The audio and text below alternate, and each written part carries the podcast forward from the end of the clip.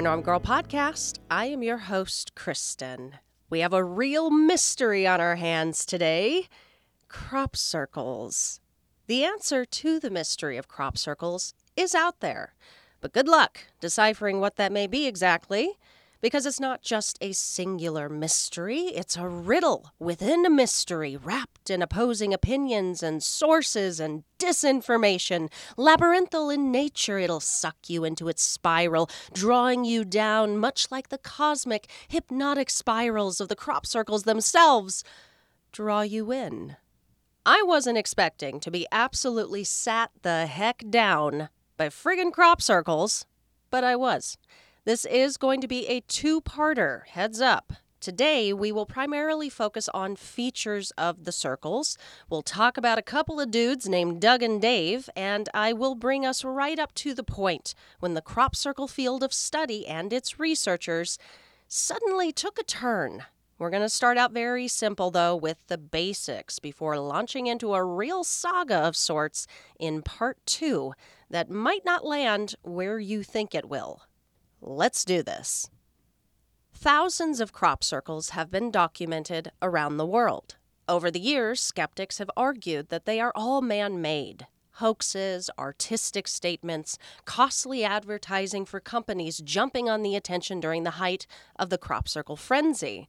And then there are the others that allude to them being something a bit different. And that doesn't surprise, as there are documented anomalous and strange aspects of a certain percentage of these formations since the 70s. Odd characteristics that have baffled science and logic and researchers. Crop circles that lack any evidence of human interference with characteristics and behaviors that any logical thinking person would be hard pressed to believe and nary a clue as to how these characteristics and behaviors are even possible. Before we proceed, today's episode is sponsored by Manscaped. Father's Day is just around the corner, and if you haven't gotten a gift for dear old dad yet, you're in luck. Manscaped has got your back and your dad's huevos. Trust me, your dad will be thanking you for keeping him in check. And it's not just a gift for him mom will appreciate the results too. So don't wait any longer. Use the code PNG at manscaped.com for 20% off and free shipping. And get him the most memorable Father's Day gift ever. Manscaped is the only men's brand dedicated to below the waist grooming. Imagine surprising your dad with a lawnmower 4.0, a sleek, well designed, optimized body hair trimmer that says, Your balls will thank you on the box. You know what kind of humor your dad has, he'll love it. The 4.0 features a multi-function on-off switch that can engage a travel lock, so great for traveling. It also has additional guard length so he can customize his trim. And it features a cutting edge ceramic blade to reduce grooming accidents thanks to advanced skin safe technology. This Father's Day, let your siblings take care of the boring tie and socks and mugs. Get your dad a gift he will always remember and you know he will use. And save 20% off plus free shipping with the code PNG at manscaped.com. That's 20% off with free shipping at manscaped.com and use code PNG. Don't forget where you came from, ladies and gents. This year, show your original home some love with Manscaped. A crop circle is a flattened design created in a field. The end. We're done now. No. The main crops these designs have been found in include wheat, barley, and canola. They typically appear beginning in April and continue throughout the summer until the canvas is wiped clean, with the harvesting of crops in August and September. Though the phenomenon has taken place across the world, the majority of crop circles have been reported in the UK, with nearly half of those found within a 10 mile radius of the prehistoric stone circles near the village of Avebury in Wiltshire. These designs typically appear overnight, though some have been reported to have occurred during the day, such as a formation just across the road from Stonehenge that not one tourist or security guard noticed forming. It just wasn't there and then it was there. They range from very simple circles to works far more elaborate. Features that can be seen in these more simplistic geometric formations to outright pictograms include smaller circles on the outskirts called satellites or grape shots, thin rings, thick rings, narrow, straight avenues etched throughout the design, sharp rectangles, sharp triangles, but no matter the feature, everything is done quite precisely. Most documented circles don't seem to be a mess. This is not chaos, it's precision, oftentimes including consistent ratios and mathematical exactness. The height of crop circle mania took place during the 80s and 90s. Today, it's widely thought to be a newer phenomenon, only beginning in the 70s, but there are examples that can be seen dating back centuries. Since the 70s, a lot of theories as to their cause were thrown into the ring, including it being the devil's doing, fairies, geometrically gifted and coordinated crows, ball lightning, interference from mobile phones, wind vortices, and even sex crazed hedgehogs, because fanatic skepticism knows no bounds. The potential culprit finger pointing was abundant until finally landing on an idea that stuck and we still adhere to today. People! In 1991, Doug Bower and Dave Chorley, two men in their 60s, came forward with an incredible claim, one that newspapers and the public could really sink their teeth into. The Men Who Con the World was offered up on September 9th of that year by a front page headline in a British paper called Today. Doug and Dave were responsible for creating the crop circles since 1978. Doug and Dave concocted their plan over a couple of pints at a bar, where all of the best ideas are hatched. They started drawing up their designs and travel plans and began heading out once a week to burn holes in the pockets of unsuspecting farmers. And after 13 years, finally decided to come clean. Why?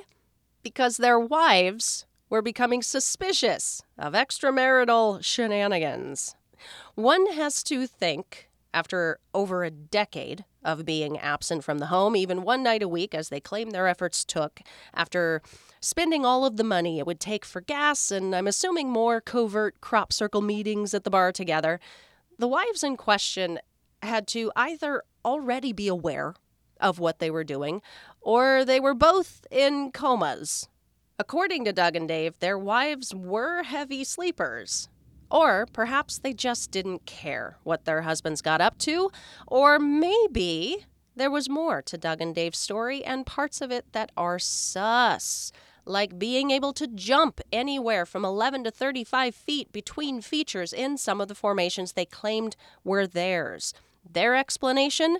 They pole vaulted in the darkness of night at 50 to 60 years old. Okay. The Brits are built different, I suppose. Or claiming certain formations were theirs when shown photos of them by crop circle researchers, only to be informed that those particular photos had been taken far earlier than 1978. Also, getting paid thousands of pounds each for their story to appear in Today, funded by a research and development company connected to the British Ministry of Defense, is a little weird, I must say. But the story was out. The expose did the trick. People across the world gobbled it right up, and the phenomenon was forever branded a hoaxer's pastime. And I have no doubt that these men did create crop circles with their planks of wood and rope and wire attached to ball caps. But not long after Today published their article, they paraded Doug and Dave in front of TV cameras to demonstrate for the world their remarkable artistic abilities. After an hour of stomping around a field, they had created nothing that resembled a genuine crop circle as it was missing what the researchers of the day had found to be the very hallmarks that make them so incredible. So they tried again. The result this time, after two hours, produced more of the same. The plants were damaged, there was no swirling, the borders were indistinct and messy, and their alignments imprecise. And these are rather important features that they got wrong. A hoaxer or field artist creates their design by stamping down the crop.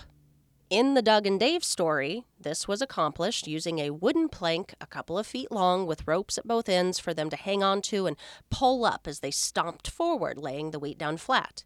In cases of crop circles regarded as genuine, while the wheat is laid down flat, the stalk of the plants, rather than lie broken, will instead look redirected, almost like a plumbing pipe. It's an anomalous bend that makes the plant look like it intentionally chose to start growing sideways. The plant's stalk retains its integrity. A few other odd things have been discovered regarding the plants. A scientist who specialized in plant analysis named Dr. W.C. Levengood requested to be sent samples from circle sites in 1991. What he found was pretty incredible alterations in the cellular structure and a rare malformation in the seed casings. What he was seeing during analysis hinted at an ionizing radiation taking place suddenly. He also found a blackening on one side of the seed heads and leaves while the remainder of the plant was left unaffected. He concluded that the blackening had not been caused by something like fire, but by reduction, where the organic material was reduced to carbon without the presence of oxygen. His conclusion of everything he found was that what he was analyzing had been subjected to a short, sharp fusion of intense heat as if the plants had been struck by lightning. Levengood also found swelling in the cell pits and growth nodes, which he felt were also the result of a sudden heating. He was able to test his theory and got similar results by microwaving some of the samples. Mmm, nuked wheat stalks, hot gluten, muy delicioso, buddy. And there is that radiation connection cropping up yet again. Another scientist, a biologist named Kay Larson, independently also found swelling in the growth nodes he found a rapid weakening of the cellulose cell walls in the nodes had taken place, causing them to rupture and swell on one side, forcing the stalks to bend. His theory was that the rupture and swelling occurred due to some sudden, powerful energy he described as a short lived, intense heat. Weird that two independent, separate scientists basically found the same thing and came to the same conclusion. Soil samples were also taken and analyzed at the time using radiation detection systems at the Tennelec Nucleus Laboratory in Oak Ridge, Tennessee. In all previous readings for radiation using Geiger counters, researchers hadn't been able to pick up any levels of radiation. They did find anomalous levels of radiation on the equipment in the Oak Ridge laboratory that were too low to have been picked up previously. However, with the lab's equipment, were rating higher than any control sample. Weird stuff, hard to hoax stuff like this. This analysis information I just told you about the plants and the soil comes from the book The New Circle Makers Insights into the Crop Circle Mystery, written by Andrew Collins. Not to be confused with Colin Andrews, who we will be talking about because the crop circle story kind of centers around him. A major feature missing from Doug and Dave's creation was spiraling. One of the most basic design features and is the foundation of many crop circles is the spiral. The floor design of these formations get quite a bit more intricate than just a simple spiral, but it's definitely at least one of the features researchers at the time looked for. And upon close examination of even a simple spiral, one could see that it seemed to be laid down in thin strips, whereas in a lot of man made circles, the spirals appeared to be laid down in chunks, which totally makes sense if we remember they are using planks of wood or garden rollers. The floor lay gets even more complex, though. It has been found if the visible top layer is pulled up, a second layer has been seen in counterflow to the first, a spiral in the opposite direction. And these can go multiple layers deep, as in the case of a pictogram studied at Alton Priors and another at Jaywick, Essex, which went three and five layers deep, respectively, all counterflowing to each other. Another very interesting aspect to the layering and designs that is pretty hard to explain when keeping in mind the precision, the non damage of plants, and the limitations of the known tools of the hoaxing trade counterflowing spirals have been found in the same layer. When the spiral moves in one direction before fluidly meshing with a counterflowing strip, and so on and so forth until it meets the outer wall of the circle. And one more aspect that is so very simple, but I find one of the most compelling because it means the plants could not have been crushed to be laid down. It was found in numerous formations that when the bottom layer of the circle's floor was pried up, not only were the plants themselves unsmashed, there was no imprint of them in the dirt. It's like the stalks had all been gently laid into position, not smushed into the ground with machinery or equipment. But taking all of this into account didn't matter the years of research and investigation conducted by the crop circle enthusiasts and researchers over the previous decade were garbage. Doug and Dave were in, the article went down like butter, and the crop circle field of study and anyone involved in it went down like a jetliner on fire. And at this moment in the research, I felt pretty good about the topic of crop circles. Yada, yada, yada. It's a mystery, blah, blah, blah. Hoaxers were involved. At the very least, people are very creative, and I can't imagine that any documented crop circle can't, in one way or another, be explained somehow. Also, I'm not seeing a thing about UFOs or aliens. And then I just had to look one more time to see if there was anything on Scribd that I could use for some quick resources by or about Colin Andrews, because of course you've got to talk about the coiner of the term at least for a second if you are covering crop circles, right? Just had to look, and what did I find? Ooh, a transcript of an interview between John King and Colin Andrews. Neato!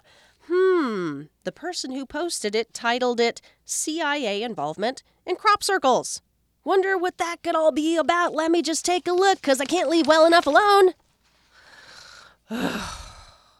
Before we can understand the CIA's alleged involvement, we need to go back. We need to talk about the disinformation campaign which began before Doug and Dave, but they, whether knowingly or unknowingly, would end up playing a part in. In 1989, Colin Andrews and fellow researcher and former NASA engineer Pat Delgado had accrued so much data and evidence that they decided it was time to release their findings to the public and their alternative theories to meteorologist Terence Meaden's theory that hot wind tunnels was the main culprit. They did so via publishing what would become a bestseller and also wind up on the Queen's must have summer reading list that year Circular Evidence. The media's and public curiosity about the phenomenon was ablaze.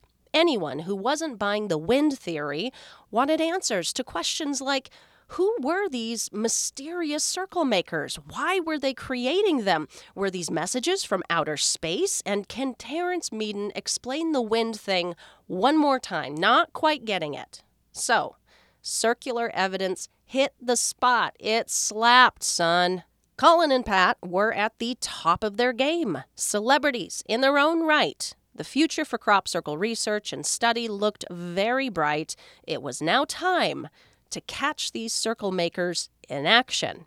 In June of 1989, a large group of scientists, engineers, and other interested parties joined forces for Operation White Crow, the first surveillance operation of its kind. A high tech equipment filled caravan that would act as the base of monitoring operations was taken to a location that had had more than its fair share of activity Cheesefoot Head which is a rather important location and is the site for both Pat Delgado's first observation of a crop circle in 1981 and Colin's first observation of a formation in 1983. Expectant researchers arrived intending to stake it out for a span of two weeks with round the clock surveillance and hopefully capture irrefutable proof of the circle creators. On the second night, a bright orange ball was witnessed by attendees hovering over the area for a good five minutes before getting stage fright and scooting. Pretty cool. How exciting!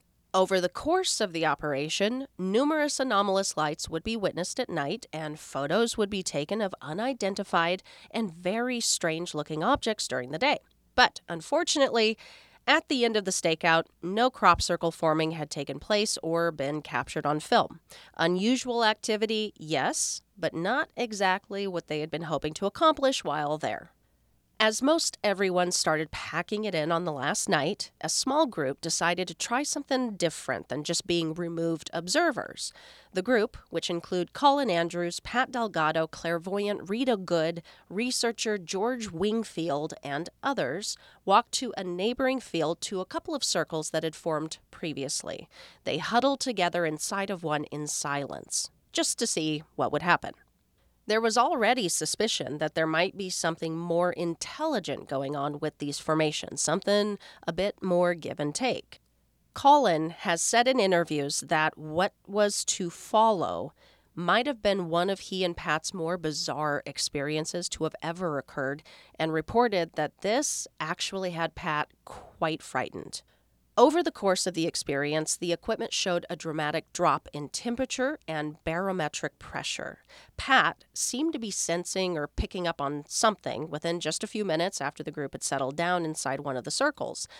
Colin picked up on a strange sound first, something he describes as an electronic chirping or electronic bird sound. Before long, everyone present became aware of it. And hearing an anomalous sound like this has been reported by quite a few people who have interacted with crop circles. Colin himself had heard something very similar during a previous investigation at a formation in Kimpton just two years prior. The sound suddenly seemed to grow louder, and according to some of their accounts, began to move around, orbiting the group, but staying mere feet from their perimeter there were indications to some in the group that there was indeed an intelligence with the sound as it seemed to react and interact with them throughout the experience, even backing away if anyone approached it. George Wingfield at one point would ask the sound, Please, will you make us a circle? Nothing was noted immediately in response to the request, but the noise carried on, rotating around them. The sound seemed to stop at one particular spot, and Pat felt compelled to move toward it. He moved toward it, stopped short, and then beckoned to Colin to follow him.